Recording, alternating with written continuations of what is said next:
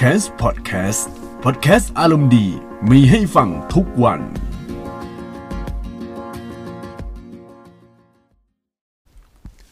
สวัสดีท่านผู้ฟังทุกท่านนะครับ ที่กำลังรับฟังพอดแคสต์ของ Camps นะครับ มีหลาย ๆ คนที่ติดตามมาจาก YouTube นะครับ แนะนำว่า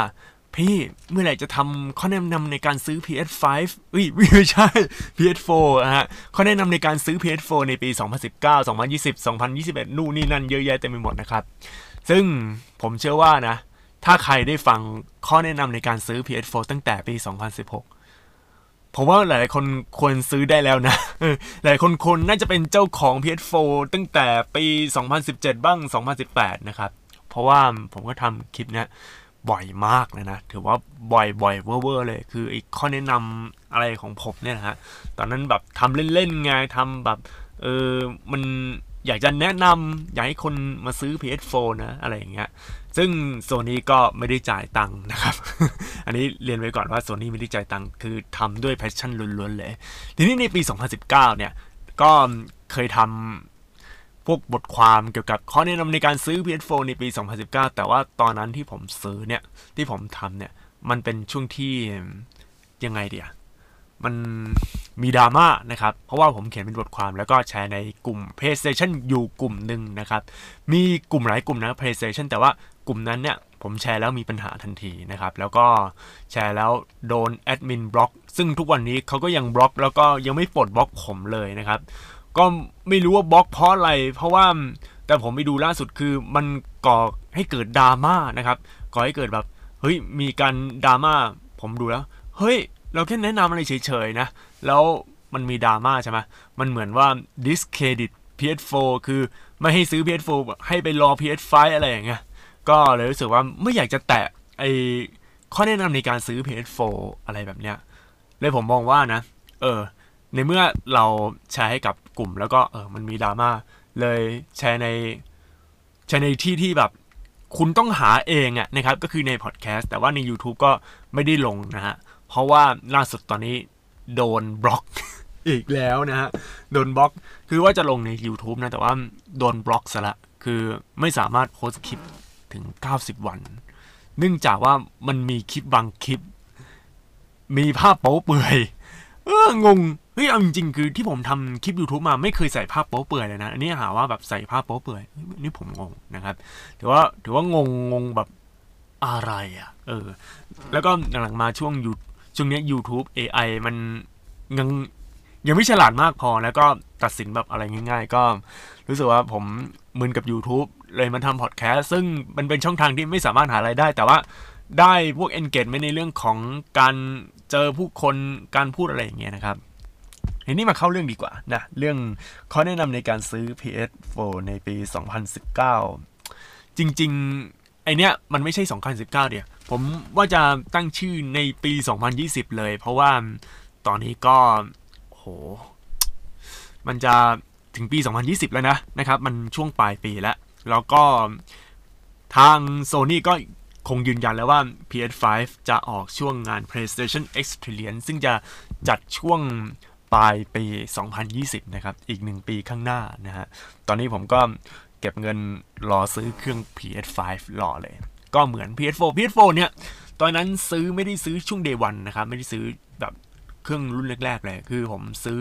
ในช่วงรุ่น 2 นะครับ ประมาณปลายปี 2014 นะ ตอนนี้ก็ทุกวันเนี้ย PS5 ของผมเนี่ย ยังใช้งานได้อยู่นะครับ ใช้งานได้แบบ เอ้ย PS4 ดิเออ PS5 บ้าอะไร PS4 ยังใช้งานได้อยู่นะครับ ทีนี้ฮะก็มาดูเลยว่าข้อแนะนำของผมนะครับที่ผมรวบรวมข้อมูลมานะว่ามันมีอะไรบ้าง ซึ่งข้อมูลเหล่านี้นะครับ ก็ไม่ได้มาจากอินเทอร์เน็ต ไม่ได้มาจากพวก YouTube หรือว่ามาจากคนที่เขาพูดกันเยอะแยะ เพราะว่าอันเนี้ย มันมาจากข้อมูลประสบการณ์ที่ผมเล่น PS4 มาเลยนะครับ แล้วก็ลองมาชั่งใจนะฮะ ทีนี้ฮะ ก่อนอื่น ผมเตือนเกมเมอร์ทุกคนนะครับ ว่าถ้าคุณอยากจะซื้อ PS4 มาเล่นเนี่ย แล้วคุณหวังเรื่องกราฟิก คุณหวังเรื่องความสวยงามของภาพ คุณคุณหวังเรื่องอะไรที่มันแบบ โอ้โห ภาพสวยๆอะไรขนาดเนี้ย ผมมองว่าแนะนำให้เล่นใน PC นะครับ หาเกมใน PC มาเล่นดีกว่า ถ้าคุณเป็นคนถนัดจอยคือเป็นคนเล่นเกม shooting โดยใช้เมาส์อะไรอยู่แล้วเนี่ย คุณก็เล่นใน PC ต่อเหอะ ถ้าคุณเล่น shooting โดยใช้จอย ต่อให้คุณซื้อเมาส์ก็คือมันมีจอยเมาส์อะ feeling มันจะไม่เหมือนกับเครื่อง PS เครื่อง PC นะครับ อันนี้เตือนไว้ก่อนเลยคือใครแบบทะลึ่งอยากจะเล่นเกม Call of Duty ใน PS4 นะฮะ แล้วก็ซื้อจอยแบบเป็นจอยเมาส์เลยฮะ เพื่อที่จะมาเล่นเนี่ย feeling ในการเล่นเนี่ยมันจะแตกต่าง พอสมควรมันไม่เหมือนการเล่นด้วยเมาส์ มันมี delay มันมีอะไรอย่างนี้นะครับ เออ คือความแม่นยำไม่เยอะ ต่อให้คุณสามารถต่อจอยกับเมาส์ได้ใน Call of Duty Modern Warfare เพราะว่า Call of Duty Modern Warfare เนี่ย มัน support ตัวเมาส์กับคีย์บอร์ด แต่ว่าหลายคนเขาบอกว่า การเล่นอะมัน delay นะครับ อันนี้คือเตือนไว้ก่อนสำหรับคนเล่น shooting นะอะทีนี้มาเข้าเรื่องกันเลยนะครับ ผมจะแยกกลุ่ม player ของ PS4 ออกเป็น 4 กลุ่มใหญ่ๆนะครับ กลุ่มแรกก็คือคนที่เล่นแบบ Exclusive อย่างเดียว เน้น Single Player นะครับ กลุ่มที่ 2 คือ Multi Player กลุ่มที่ 3 คือ Multi Player ในวงปาร์ตี้ แล้วก็กลุ่มที่ 4 คือ VR นะครับ เอาอันแรกก่อน ผมเชื่อว่าหลาย ๆ คนเนี่ยที่ซื้อเกมแล้วก็เครื่องเล่นเกม PS4 มาเนี่ย เพื่อที่จะเล่นเกม Exclusive นะครับ ผมเชื่อหลายเกม ผมเชื่อหลายคนเลยนะ ก็เกม Exclusive ที่ลงใน PS4 ที่แบบดี ๆ นะ มี The Last of Us Uncharted แล้วก็ Uncharted เนี่ยมันจะมี 3 แบบ คือ 3 ภาคแรกอะแล้วก็มา remaster ใน PS4 อันนี้ก็สนุกแต่ว่ายังไม่ได้ซื้อมาเล่นนะครับ แล้วก็จะมีทุกวันเนี้ยมี Spyro เกม เกมมังกรนะครับสามภาคแรกนะฮะลงทั้ง PS4 กับ Xbox แต่ PC ตอนนี้ยังไม่ลงนะครับ ยังเป็น Time น่าจะเป็น Time Exclusive มั้งอันนี้ผมไม่แน่ใจนะฮะเออแต่ที่รู้ๆนะครับ ก็มีหลายเกมเลย Uncharted 4 นะครับ เกมนี้ โอ้โห สนุกมาก แล้วก็เกมพวก โอ้โห เยอะแยะนะครับ God of War อย่างนี้ Horizon Zero Dawn นะฮะ แล้วก็เกมใหม่ที่กำลังจะมานะครับ เกมใหม่ที่กำลังจะมาเลยคือเกม Final Fantasy ภาค 7 Remake ครับ เล่นได้ครั้งแรกที่ PS4 นะครับ Page First on PS4 นะ แล้วก็วันวางจำหน่ายคือช่วงปีหน้านะครับ ในเดือนมีนาคม แล้วก็ The Last of Us Part 2 เดือนกุมภาพันธ์ปี 2020 นะครับ Ghost of Tsushima ยังไม่มีการประกาศวางจำหน่าย แต่ที่รู้น่าจะลงในเครื่อง PS4 พอสมควรแน่นอนนะครับ เพราะว่า 3 เกมนี้เป็นหนึ่งเป็น 3 เกมที่มันน่าสนใจมาก แต่ถ้าถามว่าเกมไหนที่ดูแล้วยังไม่ค่อยน่าสนใจมากก็คือ Ghost of Tsushima เพราะว่า Ghost of Tsushima เนี่ยเป็นภาคต่อ คือถ้าเอาเรื่องสตูดิโอเนี่ยที่เคยผลิตเกม Infamous นะครับ ผมมองว่า เออจริง ๆ น่าจะทำ Infamous ต่อเลยทำไมไม่ทำทำไมไปทำ Ghost of Tsushima อันนี้ผมก็ไม่เข้าใจ แต่ The Last of Us เนี่ยอันนี้เราแน่นอน เพราะว่าปล่อยทั้งเทรลเลอร์ปล่อยทั้งอะไรต่างๆ เนี่ย มันมีชื่ออยู่แล้วคือความสนุกในสไตล์ของ Naughty Dog แล้วก็ทำ The Last of Us ออกมาแบบโอ้โหถือว่าดีนะครับ ถือว่าเป็นหนึ่งในเกมที่คุณภาพมาก ๆ แล้วก็ในเดือนตุลาคมเนี่ย เหมือนทางโซนี่เนี่ย เขาปล่อยเกม The Last of Us ภาคแรกนะครับ แบบฟรีๆ ผ่านทาง PlayStation Plus นะครับ เออข้อมูลนี้ถูกหรือผิดอันนี้ผมไม่ทราบนะครับ อันนี้พูดตามตรง แต่ว่าถ้าคุณเล่น Single Player ใน PS4 คุณจะได้เกมดีๆ หลายเกมที่เคยออกก่อนหน้านั้น แล้วเป็นเกมที่มีคุณภาพมากๆนะครับ ต่อให้คุณรู้เนื้อเรื่องนะครับ ถ้าคุณเป็นคนรู้เนื้อเรื่องทั้งหมดเลยเนี่ย ผมมองว่าคุณอาจจะรู้แค่ประมาณแค่ 30%นะครับ คุณอาจจะดูพวกเนื้อเรื่องใน YouTube อะไรอย่างเงี้ย เออ เป็นเกมเมอร์สายดู เป็นเกมอะไรเงี้ย แต่ว่าสิ่งที่คุณได้มันได้แค่เนื้อเรื่องนะครับ ได้แค่เนื้อเรื่องแต่คุณไม่ได้ประสบการณ์การเล่น ประสบการณ์การเล่นคืออะไร คือการที่คุณไปเล่นใน gameplay คุณไปเจอของ คุณไปสู้กับศัตรู คุณไปอะไรอย่างเงี้ยนะครับ ซึ่งอันเนี้ยก็คือคอนเทนต์ของเกมเหล่านี้ เพราะว่าจุดเด่นของเกม Single Player ใน PS4 นะครับ ส่วนใหญ่เลยนะ เขาจะมีเนื้อเรื่องที่ดี คือดีสุดแต่ว่าสิ่งที่สำคัญยิ่งกว่าคือ gameplay นะครับ gameplay นี่แบบโอ้โหจัดมากครับ คือเหมือนกับว่าเนื้อเรื่องอะห้าสิบเปอร์เซ็นต์ส่วน gameplay อีกห้าสิบเปอร์เซ็นต์ลองเล่นดูครับ Uncharted นะต่อให้คุณรู้เรื่องแค่ไหนแต่ว่าคุณก็ยังอยากลองเล่น เพราะว่าโหมดยากมากๆเนี่ยโหมด Crushing คือโหดมากทุกวันนี้ก็ยังสู้ไม่ได้เลยนะครับเอออันนี้ก็คือเรื่องแรกนะครับที่ผมอยากแนะนำนะครับ ต่อไป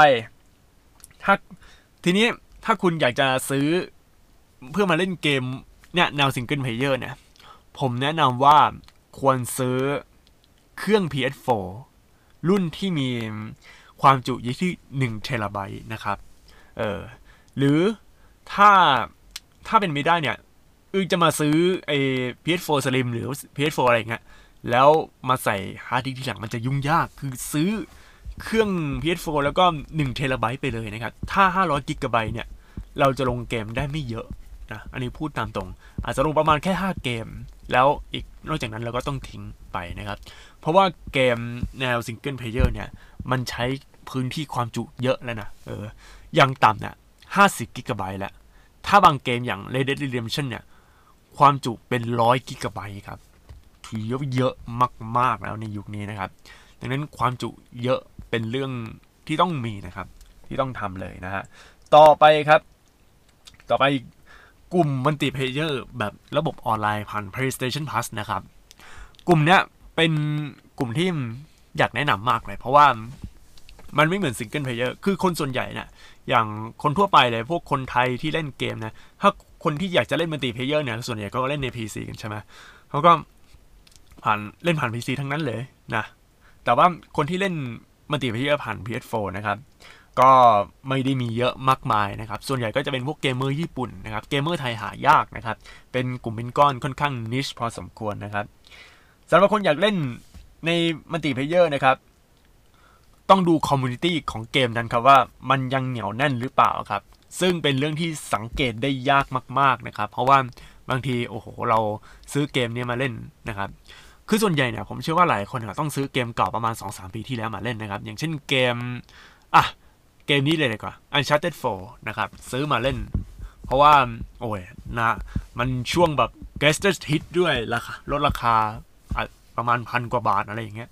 ซื้อมาเล่นปรากฏว่าเฮ้ยทำไมเราเข้ามันติเพลย์ไม่มีใครเล่นเลยอะไรอย่างเงี้ยอาจจะหาห้อง แต่ทุกวันนี้ผมเชื่อว่า Uncharted 4 ก็ยังมีคนเล่นอยู่นะเออ มันยังมีคนเล่นอยู่ แต่ไม่แน่ใจเพราะว่าไม่ได้เล่น Uncharted 4มันติเพลย์นานแล้วเนื่องจากมันไม่ถูกจริตมากกว่านะส่วนใหญ่ผมเล่นแต่ Call of Duty ไงนะ แล้วก็พอคนอยากเล่น multiplayer เนี่ย ต้องดูด้วย community อะ มันยังดีอยู่หรือเปล่า มันยังมีอยู่ไหมนะครับ ถ้า community ไม่มีเนี่ย โอกาสเล่นก็ยากแล้วคือเราไม่รู้ว่าเราจะซื้อเกมนี้แล้วก็ไปเล่น multiplayer ไปเพื่ออะไรนะครับ ถ้าผม เจอจริงๆนะที่ยังมีคนเล่นเยอะอยู่นะครับ แบบผู้เล่น hardcore เลยนะ มี Call of Duty ภาคล่าสุดนะครับ เฉพาะภาคล่าสุดเท่านั้นแต่ผมเชื่อว่า Modern Warfare Modern Warfare ที่จะออกในปีนี้โอกาสต่ออายุเนี่ยมีอายุค่อนข้างเยอะพอสมควร แต่ว่าถ้า Call of Duty นะ ภาคที่ทุกวันนี้ยังมีคนเล่นอยู่นะครับ ภาคเก่าแล้วก็คือ Modern Warfare Remaster ก็คือ Call of Duty 4 นะครับ Call of Duty 4 ที่ลงแบบ Remaster ใหม่นะฮะ มันใช้ชื่อว่า Call of Duty Modern Warfare Remaster แต่ว่าชื่อมันจะซ้ำกับ Call of Duty Modern Warfare ที่จะออกในปีนี้ ผมขอเรียกว่า Call of Duty 4 ก็แล้วกัน ภาคนี้ยังมีคนเล่นอยู่นะครับ อันนี้บอกไว้ก่อน แล้วก็ภาคอีกภาคหนึ่ง Back Ops 4 อันนี้น้อยลงแล้ว น้อยลงแต่ว่าผมเชื่อว่ามีหลายคนคือเล่น Call of Duty ของฝั่ง Back Ops ก็มี พวกเกมเมอร์ญี่ปุ่น หรือว่ายูทูบเบอร์บางคนเขาก็ยังเล่น Call of Duty ฝั่งฝั่ง Back Ops กันนะครับ ออเพราะว่าคือ Black Ops เนี่ย มันเหมือนเป็นอีกจักรวาลหนึ่งของ Call of Duty ที่เออคือถ้าเราไปเล่น Modern Warfare คือ feeling มันไม่ได้แบบ Black Ops อะนะครับ เพราะว่า Back Ops คือมันจะมีโหมดซอมบี้มันจะมีโหมดอะไรอย่างเงี้ยมันมีเกมเมอร์บางคนที่ยังเล่นเฉพาะโหมดซอมบี้ก็มีใน Call of Duty นะครับ ไม่ได้เล่น multiplayer นะ เล่นแต่ซอมบี้อย่างเดียวก็มี แล้วก็จะมีเกมฟีฟ่านะครับ เกมฟุตบอลนะครับ แล้วก็Gran Turismo Sport เกมนี้เป็นเกมที่ออกประมาณปี 2015 หรือ 2016อันนี้ผมจำไม่ได้แต่ว่า ทุกวันนี้ก็ยังมีคนเล่นอยู่นะครับ ยังมีคนเล่นออนไลน์อยู่เลย มันเป็นภาค มันน่าจะเป็นภาค spin-off หรือเปล่า Gran Turismo Sport เนี่ย เหมือนเป็นภาคย่อยๆ คือยังไม่ออกภาคแบบภาคหลักสักที มัน มันต้องเป็น เออภาคสี่ภาคห้าอะไรอย่างเงี้ย เออ ภาคห้าภาคหกภาคเจ็ดยังไม่ออกมาเลยปะเออ ก็ต้องดูต่อไปนะ Gran Turismo เนี่ย เพราะว่ามันใช้ชื่อว่าสปอร์ตนะครับ แล้วก็เกม Monster Hunter World ก็น่าจะมีคนเล่นอยู่นะครับ ล่าสุดมีภาค Iceborne ออกมาแล้ว น่าจะเป็น expansion pack นะครับ ภาคนี้ก็ยังมีคนเล่นอยู่นะ Monster Hunter แล้วก็มีการอัปเดตเป็นระยะล่าสุดก็ออกแบบ Resident Evil 2 Remake นะครับ โอ้โห ออกมา ก็ยังมีคนเล่นอยู่ ต่อไปนะครับ เครื่องเล่นเกมที่จะใช้กับ multiplayer เออโหมด multiplayer อันเนี้ย อันนี้ผมซีเรียสมากนะ คุณต้องซื้อเครื่องเล่นเกม PS4 Slim ขึ้นไปนะครับ อย่าซื้อ PS4 รุ่นพวก CUH 1000 CUH 1100 และ CUH 1200 ก็คือเครื่องที่เป็นแบบเก่าๆ เครื่องรุ่นเก่าที่ตัวใหญ่ ๆ ที่ไม่ใช่รุ่นสลิมนะครับ คือเอาดีไซน์สลิมขึ้นไป แล้วก็ PS4 Pro อันนี้ได้อยู่แล้ว สาเหตุที่ต้องซื้อรุ่นสลิมเพราะว่า Wi-Fi ที่รับนะครับ บางคนคือเล่นต่อผ่าน Wi-Fi ไงบางคนแบบอย่างผมอย่างเงี้ย ผมไปอยู่อีกห้องหนึ่งอะแล้วก็มาต่อสายแลนมันก็ไม่ได้มันต้องโอ้โหเดินสายกันลำบากลำบนเลยนะครับ มันไม่สะดวก แล้วไอความไม่สะดวกของมันเนี่ย ก็กลายเป็นว่า คุณจะต้องต่อด้วย Wi-Fi อย่างเดียวไงถ้าคุณอยากจะเล่นแบบ multiplayer แบบมันๆเลยนะ แนะนำว่าควรซื้อเครื่อง PS4 Slim นะครับ เพราะว่ามันมี Wi-Fi แบบ 5G นะ ผมเชื่อว่าการเชื่อมต่ออินเทอร์เน็ตในสมัยนี้มันเป็น 5G หมดแล้วนะครับ พวกโมเด็มต่างๆ เนี่ย แล้วก็บริการอินเทอร์เน็ตของไทยนะครับ ทั้ง AIS True แล้วก็ 3BB นะครับ 3BB เออ พวกเนี้ยเขาปล่อยเขามีโมเด็มแบบ 5G เรียบร้อยแล้ว อย่าง True เนี่ย ตอนนี้ก็มีเรียบร้อยแล้ว แต่ AIS ใครที่ไปเปิด เปิด member ไอ AIS Fibre รุ่นแรก ๆ นะครับ แนะนำว่าลองไปติดต่อกับทาง AIS ดูว่าให้เปลี่ยนโมเด็ม เพราะว่าโมเด็มช่วงแรก ๆ เนี่ย มันเป็นโมเด็มที่ปล่อยแค่ 2.4G นะครับ ถ้าปล่อยเป็น 5G นี้ยังไม่ได้ แล้วก็ตอนนั้นเนี่ยผมใช้เน็ตเนี่ยความเร็วอยู่ที่ 20 เมกะบิตนะครับ ซึ่ง 20 เมกะบิตก็ตอนสมัยก่อนถือว่าเร็วใช่ไหมตอนนี้อัปเกรดเรื่อยๆ ตอนนี้อยู่ที่ 100 เมกะบิตแล้วนะครับ แต่ไอความ 100 เมกะบิตเนี่ย มันยังมันโดน limit นะครับ เพราะว่าตัว Wi-Fi ที่ปล่อยเนี่ย มันเป็น 2.4G แล้วก็มันจะ limit อยู่ที่ 50 50 เมกะบิต ถ้าใครเป็น AIS นะครับ ลองที่แบบติดต่อช่วงประมาณปี 2015 น่าจะ 2015 นะครับ คือมันเป็นช่วงที่ AIS เปิดตัวแล้วก็ผมก็ไปเปลี่ยนเน็ตเป็น AIS เนี่ย ปี 2015 6 7 8 9อุ้ย4 ปีเลยนะ ลองทำเรื่องเปลี่ยน Wi-Fi ดูนะครับ คือเปลี่ยนตัวเราเตอร์ เพราะว่าเราเตอร์รุ่นแรก ๆ เนี่ยของ ZTE มันเป็น 2.4 GHz มีเป็นมีมีผลมากนะครับ ถ้าคุณไม่เปลี่ยนเพราะว่าค่าปิงอะมันจะเท่าเดิม มันจะน้อย คือ ต่อให้คุณใช้ไฟเบอร์ แต่ว่าถ้าโมเด็มรุ่นเดิมเนี่ยมันก็ยังมีค่า ping นะฮะ และทีเนี้ยพอถ้าคุณซื้อ PS4 รุ่นเก่าเลยเนี่ย มันจะรับแค่ Wi-Fi 2.4 GHz การดาวน์โหลดเกมนะครับ จะล็อกอยู่ที่ 50เมก50 M อะไรวะ 50 เมกะบิตนะครับ ซึ่งถ้าแปลงเป็นพวกแบบเมกะไบต์เนี่ย มันจะอยู่ราวๆประมาณ 5 เมกะไบต์ ต่อวินาที มันจะล็อกอยู่ที่นั้นนะครับ แต่ว่าถ้าคุณซื้อตัวเครื่อง PS4 Slim เน็ตของคุณ 200 300 1 GHz เนี่ย มันจะปล่อยความเร็วได้สุด ๆ นะครับ แล้วก็ไม่ต้องต่อสายแลนด้วยนะครับ อันนี้คือข้อแนะนำของผมนะ เออ PS4 Pro ไม่มีปัญหา เพราะว่ารับรองรับไอ้ Wi-Fi 5G นะครับ ต่อไปครับ สิ่งที่ควรรู้สำหรับคนเล่น multiplayer อีกอย่างหนึ่ง คือคุณต้องจ่าย PlayStation Plus นะครับ ไม่คือซื้อมาแล้วแล้วก็ไม่ได้จ่าย PlayStation Plus นะครับ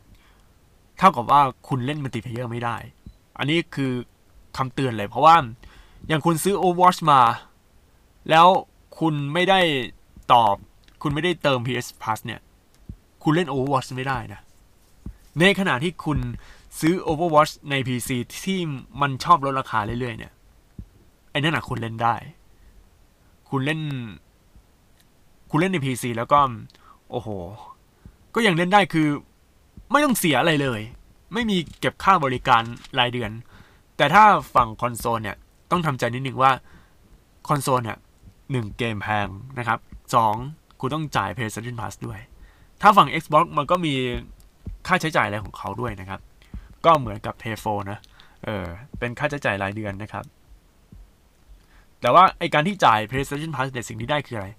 เกมฟรีแบบสุ่มที่ทางทางโซนี่เขาเลือกนะครับ ซึ่งล่าสุดก็คือ The Last of Us นะครับ ภาคแรกเลย ซึ่งออกมาโหหลายปีแล้ว แต่ว่าต่อให้หลายปีต่อให้กราฟิกอาจจะตกยุคบ้างอะไรบ้าง แต่ว่าคุณภาพเกมประสบการณ์ในการเล่นอยู่ในระดับสุดยอดมากๆนะครับ ต่อไป ถ้าเป็นคนเล่น VR นะครับ จริงๆ PS4 ทุกรุ่นสามารถเล่นได้อยู่แล้วนะครับ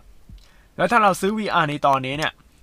เราสามารถเล่นได้กับเครื่อง PS5 ได้ด้วยครับ ซึ่ง VR ในตอนนี้ราคาก็เริ่มถูกลงเรื่อยๆนะฮะ ถ้าคุณแบบอยากซื้ออยากแบบเล่น VR โดยเฉพาะเลยนะครับ อยากแบบเออซื้อเกมมาเพื่อเล่น VR นะครับ PS4 ก็คือคำตอบ เพราะว่าถ้าเครื่อง PS4 เนี่ย ตอนนี้ราคาหมื่นกว่าแล้ว แล้วก็ซื้อ VR เนี่ย ราคาจะอยู่ที่ 20,000นะครับ ถือว่าราคา โอเคนะสำหรับเวลาแบบ คือถ้าคุณซื้อเครื่อง VR นะครับ คือเอาเครื่องคอมแล้วก็ VR เนี่ย VR ของแซมมันไหนเนี่ยสมัยนั้นน่าจะหมื่นขึ้นนะครับ สมัยก่อนออกมาโอ้โหสองหมื่นเลย แล้วการที่ต่อ VR เนี่ย ไม่ได้หมายความว่าคุณมี VR แล้วคุณสามารถต่อได้นะ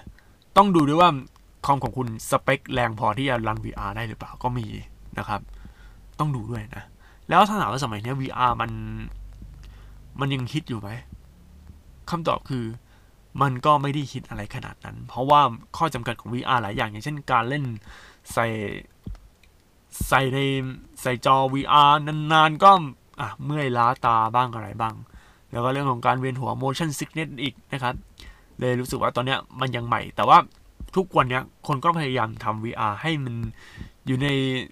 สิ่งที่มันเรื่องปกติ ทั่วไปที่มนุษย์ใช้ในชีวิตประจำวัน แล้วก็จะกลายเป็นมาตรฐานการเล่นเกมในยุคหน้านะครับเพื่ออาจจะ VR เนี่ยอาจจะเป็นเรื่องปกติสำหรับเครื่อง PlayStation 6 อะไรอย่างนี้ไปเลยนะครับ ที่นี้ฮะเกม VR ที่ผมดูนะ มีหลายเกมก็น่าสนใจนะ แต่ผมขอไม่ลงรายละเอียดลึกเพราะว่าผมไม่ผมไม่ได้เล่น VR เลยนะครับ แต่ที่ผมดูมาเนี่ย เกม VR เนี่ย ถ้าลงในเครื่อง PS4 นะครับ อย่าหวังเรื่องกราฟิกนะครับ เพราะว่ากราฟิกนี่มันเหมือนย้อนสมัยยุค PlayStation 2 หรือ 3 เลย มันกราฟิกจะไม่ค่อยไม่ค่อยโอเคเท่าไหร่ มันจะไม่สวยเท่า PS4 เพราะว่ากฎของพวกเกมที่ลงใน PlayStation VR เนี่ย คือมันจะต้อง run 60 frame rate นะครับ อันนี้คือกฎที่ทาง Sony เขาวางไว้ให้กับ developer แล้วในเมื่อมันวาง 60 frame rate อย่างเงี้ยคราวนี้ครับ ยากเลยฮะ โอ้โห มันต้องลดทอนกราฟิกอะไรเยอะแยะเต็มไปหมดเลยนะ ต่อไปครับ ทีนี้มาสรุปภาพรวมนะครับก็คือ ทุกวันนี้เครื่องเล่นเกม Play 4เนี่ยถูกลงเยอะพอสมควร แล้วก็มีโปรโมชั่นแถมเกมเทพๆ ก็พวกเกม Exclusive ของทาง PlayStation นะ พวกซื้อมาแล้ว โอ้โห บันเดิลสามเกมล้วนอะไรอย่างเงี้ย เกมเทพๆทั้งนั้นนะครับ ถ้าซื้อตอนนี้นะครับ ก็มีโอกาสได้เล่น The Last of Us Part 2 Ghost of Tsushima Final Fantasy 7 Remake ครับ ซึ่ง 3 เกมนี้โอกาสวางจำหน่าย มันไม่ไม่ใช่โอกาสดิ วันวางจำหน่ายคือช่วงปีหน้านะครับ ปีหน้าคุณได้เล่นแน่นอนนะครับ ต่อไปครับสำหรับคนที่ซื้อเครื่องมือ2นะตอนนี้นะครับ ผมแนะนำว่าควรซื้อเครื่อง PS4 ตั้งแต่รุ่น Slim เป็นต้นไปนะครับ คือท่านแนะนำเลยนะ ควรซื้อเครื่อง PS4 ที่มันรุ่น1เทราไบต์อะอย่าซื้อเครื่อง 500กิกะไบต์เพราะว่าเกมสมัยเนี้ย ความจุมันเยอะแล้ว บางทีเราคิด คือบางคนเล่นหลายเกมไงเออ เล่นแบบสลับเปลี่ยนเกมนู้นเกมนี้ไปเรื่อยๆ แต่ว่าถ้า multiplayer แล้วก็แช่เกมเกมนั้นอย่างแบบเครื่องนี้ Call of Duty อย่างเดียว เออ นี้ก็ไม่มีปัญหาอะไร แต่ว่าถ้าเล่นหลายเกมพวก อย่างเช่นเล่นเกมเนื้อเรื่องอะเกมนี้เล่นไปเรื่อยๆเนี่ย โอ้โหครับ คุณคุณต้องมีความจุเยอะเลยนะครับ ซึ่งสาเหตุหลักๆนะครับ นอกจากเรื่องความจุแล้วนะฮะ ที่คุณต้องเอาเครื่องหนึ่งเทราไบต์เนี่ย ที่เอา PlayStation Slim แล้วก็ไอ PlayStation 4 Pro เนี่ย คือการเชื่อมต่ออินเทอร์เน็ตนะครับ มันต้อง 5G นะฮะ ไม่ไม่ใช่แบอกว่าเน็ต 5G นะ คือ Wi-Fi 5G มันจะต่างกัน 5G เนี่ย น่าจะเป็น5 GHz นะครับ เออ ซึ่งไอความเร็ว 50 GHz 5 GHz เนี่ย มันจะไม่จำกัดความเร็วอยู่ที่ 50กิกะเมกะบิตนะครับ ต่อไปครับสำหรับคนซื้อ PS4 มาเพื่อ stream เกมโดยเฉพาะนะครับ อย่างเช่นเล่น Call of Duty อย่างเดียวแล้ว คุณต้อง stream เกมด้วยเนี่ย แล้วคุณแคสเกม สิ่งที่ต้องมีคือ video capture card นะครับ ถ้าแบรนด์เนมเลยก็ราคาอยู่ที่ 7,000 กว่าบาทนะครับ แต่ถ้าสั่งซื้อ video capture card จากจีนราคาจะอยู่ประมาณ 3,000 บาท แต่ไม่รับประกันคุณภาพว่าคุณจะได้ของดีหรือว่ามันจะเสียอะไรแค่ไหนนะฮะ อันนี้เตือนไว้ก่อนเลย ถ้าคุณอยากซื้อนะ ซื้อราคาแพงนะครับ แต่ว่ามันต้องเก็บตังค์นะ ถ้าอยากจะทดลองซื้อสามพันบาท คุณก็เออพอมีเงินบ้างเลยบ้าง แต่ว่าถ้าเอาความคุ้มค่ายาวๆเนี่ยณตอนเนี้ยนะ ก็เอาอยู่ที่ 7,000 นะครับ ของ e l e g a t o หรือว่า Evermedia พวกนี้ ก็ลองดูนะลองดูไปเรื่อยเพราะว่าบางทีเนี่ยไอ video capture card เนี่ย บางอันมันก็ไม่ได้ไม่ได้ถูกๆนะ แต่ว่าถ้าซื้อของแพงๆเนี่ย มันก็ใช้ได้ไปตลอด แล้วก็มันมีการมีเสียมีอะไรเงี้ยก็มี customer service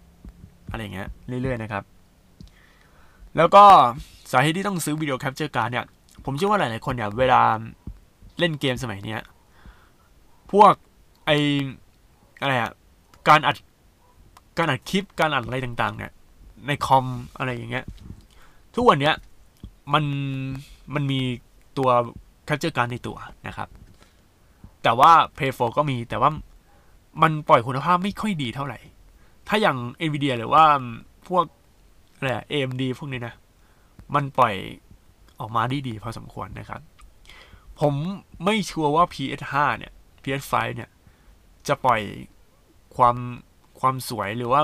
คุณภาพของ video capture card ได้มากแค่ไหน ผมไม่ sure นะครับ อันนี้บอกตามตรงคือผมไม่ sure จริง ๆ แต่ที่รู้ก็คือการมี video capture card เนี่ย อย่างแรกเลย เราสามารถอัดได้ใน frame rate อยู่ที่ 60 frame rate นะครับ คุณอาจจะซื้อแค่ Full HD หรือว่า 4K แต่ผมเชื่อว่านะ ทุกวันเนี้ยวิดีโอคุณภาพ Full HD เนี่ย มันก็เพียงพออยู่แล้ว เพราะบางคนก็ดูผ่านมือถือแล้วมือถือส่วนใหญ่ในตอนเนี้ย มันอยู่ที่ Full HD นะครับ แต่ว่าถ้า 4K เนี่ย ผมว่ามันยังไม่จำเป็นเท่าไหร่ แล้วก็มันเปลืองทรัพยากรเวลาจะตัดต่อวิดีโอนะครับ แล้วก็ปัญหาสำคัญเวลาสตรีมมิ่งผ่านระบบการแชร์ของ p a y 4นะผมลองแล้วคือภาพมันจะแตกๆบางทีแบบโอ้โหแตกแบบผมปวดหัวเลย ผมเชื่อว่าตอนเนี้ยหลายๆคนเนี่ย stream เกมได้ตามปกติแล้วเพราะว่าเรื่องของอินเทอร์เน็ตในสมัยนี้ถูกลงมาก ๆนะครับ คุณมีคุณจ่ายเน็ตเจ็ดร้อยกว่าบาท แต่คุณสามารถ stream เกมแบบคือค่าโหลดเนี่ยอยู่ที่หนึ่งร้อยเมกะบิตขึ้นไปแล้วว่าคุณภาพแบบดีมากแล้วตอนเนี้ยคือดีขนาดเนี้ยดังนั้นคือคุณควรที่จะทำ stream เกม คือคุณทุกคนสามารถ stream เกมได้อะแต่ว่า คุณฮาร์ดแวร์มันดีหรือเปล่านะครับเออโอเค ทั้งหมดทั้งหมดนี้ก็คือข้อแนะนำในการซื้อ PS5 ในปี 2019 นะครับ ถ้าเอาแบบ verdict เลยแบบ คือตัดสินใจนะฮะแบบว่าตัดสินเลยว่า PS4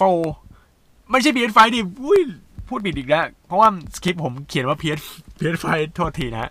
ข้อแนะนำในการซื้อ PS4 ในปี 2019 นะ ถ้าเอาแบบ verdict จริงๆเนี่ยคืออันเนี้ย ซื้อเหอะนะครับซื้อเหอะถ้าคุณเป็น single player คุณควรซื้อแน่นอน multiplayer ดูก่อนว่าเกมที่คุณเล่นอะมันมีอะไรบ้างนะครับ Call of Duty เนี่ยต่อให้มัน exclusive อะไรขนาดนั้นนะแต่ว่ามันคือถ้าเล่นในคอมมันก็ดีกว่า เพราะว่ามันเล่น cross-play ได้ไงเออ แต่ว่าถ้าเอาเรื่องอนาคตเนี่ย ผมมองว่าถ้าเน้น multiplayer จ๋าๆเลยเนี่ย เพราะว่า PC ดีกว่านะ เออ แต่ว่าถ้าคุณซื้อ PS4 แล้วคุณมีโอกาสได้เล่นเกม Exclusive ด้วยไง เออ นะครับ บางคุณอยากเล่น Death Standing หรือเปล่าล่ะ อยากเล่น The Last of Us 2หรือเปล่าล่ะ ถ้าคุณอยากเล่นคุณต้องซื้อ PS4 อะ เออ ต่อไปก็เรื่องของ VR VR นี่ราคาอยู่ในสามารถจับต้องได้แล้วนะ ก็ซื้อได้นะครับ แต่ว่าภาพคุณภาพอาจจะไม่ค่อยดีเท่าไหร่ เท่าพวก VR ของฝั่ง PC นะครับ แต่มันก็ไม่ได้ขี้เหร่ อะไรขนาดนั้นนะครับ ขนาดเกมมือถือก็ยังเล่นได้เลยกราฟิกแบบต่ำๆอะ อันนี้ก็ต้องเล่นได้สิ แล้วพวกเกม พวก multiplayer ในวงวงเหล้าวงปาร์ตี้วงอะไรอย่างเงี้ย ก็เหมาะนะครับ มีหลายเกมก็เออมันก็น่าเล่นดีนะฮะ ซึ่งคู่แข่งสำคัญเลยพวก multiplayer ในวงปาร์ตี้ก็คือ Nintendo Switch นะครับ แต่ว่า Nintendo Switch เนี่ยหลายเกมมันก็เหมาะกับวงปาร์ตี้นะแต่ ถามว่าใน Play 4มันก็มีไหม มันมีนะ เออ มันมีหลายเกมเลยฟรีไฟอย่างเงี้ย Overcook อย่างเงี้ย อืม ก็เล่นได้ไม่มีปัญหา คือทุกคนแบบสามารถเล่นได้หมด นะ โอเคครับ ก็ข้อแนะนำในในการซื้อ PS5 ในปี 2000 PS4 ในปี 2019 เนี่ย ก็จบลงแค่นี้นะครับ เดี๋ยวเจอกันในพอดแคสต์ตอนหน้านะครับ สวัสดีครับ ติดตามฟังพอดแคสต์ของ Camps ได้ทุกๆวัน ผ่านช่องทาง Spotify Google Podcast และ Podbean สนใจลงโฆษณาและพูดคุยกับ podcaster ผ่านทาง Direct Message Twitter at c a m p s s podcast Instagram at c a m p s s underscore official หรือ Facebook Camps Podcast ได้ทุกช่วงเวลา แล้วพบกันในตอนต่อไปนะครับ